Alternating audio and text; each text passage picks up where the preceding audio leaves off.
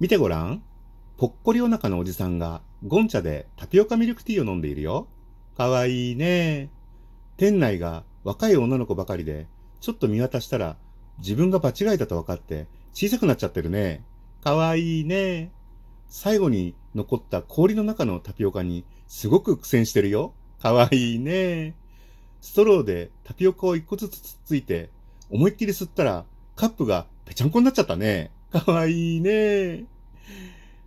というわけでおはようございます。杉山です。2020年12月8日火曜日10時半を回ったところです。えー、12月8日、えー、真珠湾攻撃の日ですね。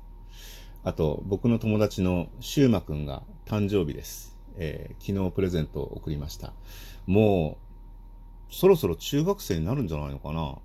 年に1回ぐらいね、あの、亡くなった友達の息子さんで、えー、命日付近に飲み会をするので、そこで会うんですけど、えー、今年はコロナの影響でね、えー、やらなくなってしまいまして、まあ、そうやって少しずつ、いろんな催しが遠くなっていきますね。はい。えー、なんでゴンチャでタピオカミルクティーを飲んだかというと、えー、メガネを作りに行きまして、あの、ジンズっていうメガネ屋さんがあるんですけど、そこにあの、そこはね、すごいのは、あの、フレームを店の中で選んで、えー、自分のメガネを渡すとですね、あの、同じレンズでメガネを作ってくれる。30分ぐらいかけて、もう受け取れるっていうので、すごく便利だなと思って。あの、まあ、他の安いメガネ屋さんもそうなんでしょうけど、安いって言うのかみたいな。まあ、メガネ屋さんもね、まあそういうところ多いと思うんですけど、で、あの、普段、たまたまね、散歩で1万歩ぐらい歩いてったら、そこに、あの、小田急の駅があって、で、ジーンズがあって、で、もう1万歩歩いちゃってますからね、あの、スターバックスに行こうか、タリーズに行こうかなんて思ったら、ちょうどそのお店の、お店とかビルの片隅で女の子二人がタピオカミルクティーを楽しそうにね、飲んでて美味しそうで、ああ、タピオカミルクティーってめったに飲まないなと思って、もうとにかく喉乾いた一心でね、お店に行って、カウンターでいろいろああだこうだって言って、注文して、受け取って、飲み始めて、ふと気づいたら、あ、なんだ、周り女の子ばっかりだっていうね。しかも自分すんごい、あの、散歩ですからね、あの、みっともない格好をして歩いてたので、うわもうちょっとかっこよくっていうか、うん、気を使えばよかったなと思ったんですけど、まあ、いいやっていう、しょうがないですね。えー、で、なんでメガネを作りに行ったかっていうと、あの、普段使ってるメガネのフレームが壊れちゃっててですね、で、しょうがないから、あの、ドライブ用のメガネを使ってたんですね。で、それが、えー、超光機能付きなんですね。あの、要するに明るいところで紫外線を浴びると黒くなってサングラスになっちゃうっていう。これをですね、先日、先週、あの、名古屋へ取材に行くときにかけていきまして、あの、すっかりサングラスになること忘れてたんですよね。それで、取材っていうのは、JR 東海のリニアの実験施設に行くっていうメディアの取材会だったんですけど、なんでそこであの、まあ、ほとんど建物の中だったんですけど、外に出て撮影する機会があったりとか、あとバスで移動する時があって、しかもその日めちゃめちゃ快晴で、途中でやっぱりサングラスの 怪しいおじさんがしかもマスクしてますしね、あとあの、場内で、あの、ヘルメット着用ですから、白いヘルメットと白いマスクでサングラスっていう、もうどう考えてもやばい人になってて、それをね、あの、帰ってから気がついたんです。あ、いけね、これサングラスだったよ、と思って。すいません。誰も言ってくんないんですよね。怖かったんでしょうね。だからもう担当の人に、あの、後でメール送って、すいません。ちょっとこういう事情でサングラス気がつきませんでした。っていうような話をしまして。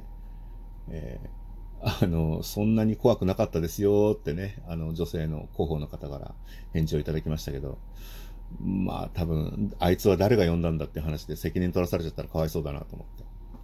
で、あの、まあ、リニアの試験の、えー、見学の記事はですね、僕はまだこれからなんですけど、あの、早いのは乗り物ニュースでめぐみさんが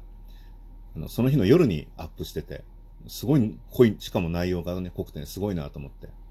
めぐみさんは、あの、自分で書くときはね、鉄道ライターって書いてますけど、あの、プロフィール書いてますけど、実際には乗り物ニュースの編集長ですね。で、え、ただ、この間言ったら、その、いや、7月から名誉編集長になりましてって言われて、名誉編集長、すごいですね。編集長のさらに上ですからね。40代ですからね。で、まあ、めぐみさんすごいのは、その、往復のバスがね、片道40分ぐらいバス乗るんですけど、その中でもやっぱりノートノートパソコン開いて仕事してましたもんね。行きはなんか多分編集編集長としての処理をしてたんでしょうし、帰りは、あの、もう記事を書いてたんでしょうね。で、僕は何をしてたかっていうと、あの、ずっと景色を見てましたね。すごいいい天気でね、遠くの方をね、秋の山の色で。で、あと高速道路乗りまして、視界が開けてたので、ピーチライナーの一行ってまだあんのかななんて思って探してみましたけど、ちょっとルートが違うんでしょうか？見えなかったですけどね。うん、で、まあ、リニアのお話は IT メディアで書くことになると思うんですけど、直接呼ばれたのでね、あの、メディア名どうしましょうって後からあの聞かれて、で、そこでうっかりね、IT メディアとか、マイナビニュースとかっていつも連載やってるところの話をしちゃうと、あの、大体ああいうのは一社一名って決まってるので、あの、本当に向こうのメディアの人たちが申し込んでると弾かれちゃう可能性があるので、あの、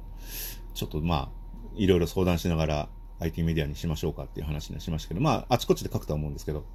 取材会であの、もう一個気まずいのは、あの、自分の担当編集者さんが来てる時には 結構気まずくてですね、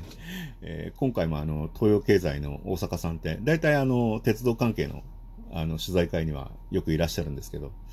大阪さんがね、つかつかってきて、杉山さん今回どこで書くんですか？なんて言われて、すいません、大阪さんにまだ原稿渡してないです、すいません、みたいな。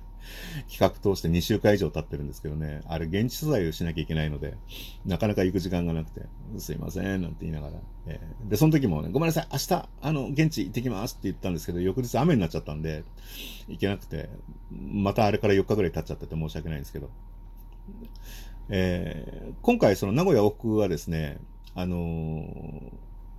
EX 小玉グリーンハヤトクっていう切符を使いまして、えー、これがあの、9000円ぐらいで、名古屋までね、グリーン車で。で、のぞみの指定席より安いんですよ。なので、あの、まあ、プラット小玉よりも安いので、あ、これはいいやと思って使ったんですけど、あの、帰りがね、行きは N700A、ラージ A で、で、なんと帰りが N700S、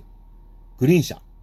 すごいですね。N700S は僕試乗会もお披露目も行ってないので初体験だったんですけど、どこが違うのかななんてね、皆さんの記事を読んでて思ったんですけど、グリーン車がね、座ってみてリクライニングするとすごいんですよ。もう仰向けぐらいになっちゃうぐらい、うわーって倒れて、いっぱいまで倒すと、僕お腹重いんで、あの、立ち上がれないですね、自力で。ものすごいよっこいしょってやらないと立ち上がれないぐらい。です。で、さすがに、そういう人がいることも分かってらっしゃるんでしょうね。あの、シートの、あの、動きが電動になってましたね。あの、今まではね、あの、背もたれを起こすと、まあ、ダンパーで戻ってくるような感じだったんですけど、今回はね、もう電動でしたね。さすがにあれ本当に電動にして元に戻らないとね、立ち上がれないです。すごいなと思いました。で、えっと、バスの中でちょっと話、盗み聞きしたんですけど、GoTo キャンペーンを使ってきた人は、あの、わざわざ一泊したなんていう方もいらっしゃいましたね。そうすると1万円ちょっとぐらいで行けちゃうらしいので、ああ、なるほどねって思いましたけど、僕はちょっと前後用事があるんで、その日は泊まれなかったんですけど、で、あの、来週、明日か。明日もう一回、あの、行くんですけど、えー、別件で名古屋なんですけど、今回はその僕もじゃあ GoTo 使ってみようと思って、久々割っていうのにしようと思って、そしたら、あの、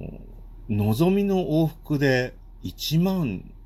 1000円ぐらい、1万1000円か2000円ぐらいなんですよ。は？みたいな。9000円から考えると半額みたいな。そんで、あの、グリーン車オプションっていうのは片道1800円であって、あ、もうじゃあグリーン車にしようと思って。そうするとね、トータルで15,200円。で、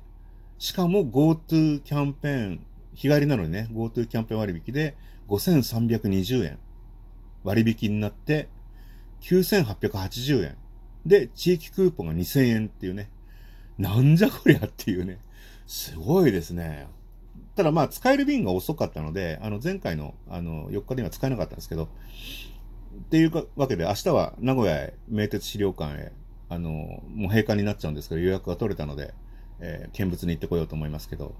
あとね、下旬にはリニア鉄道館、ホビーオツさんの取材で行くんですね。で、もう一回その前に大阪へ行く案件がありまして、えー、東海道新幹線1ヶ月4往復は最高記録だと思います。忙しいですね、やっぱりね。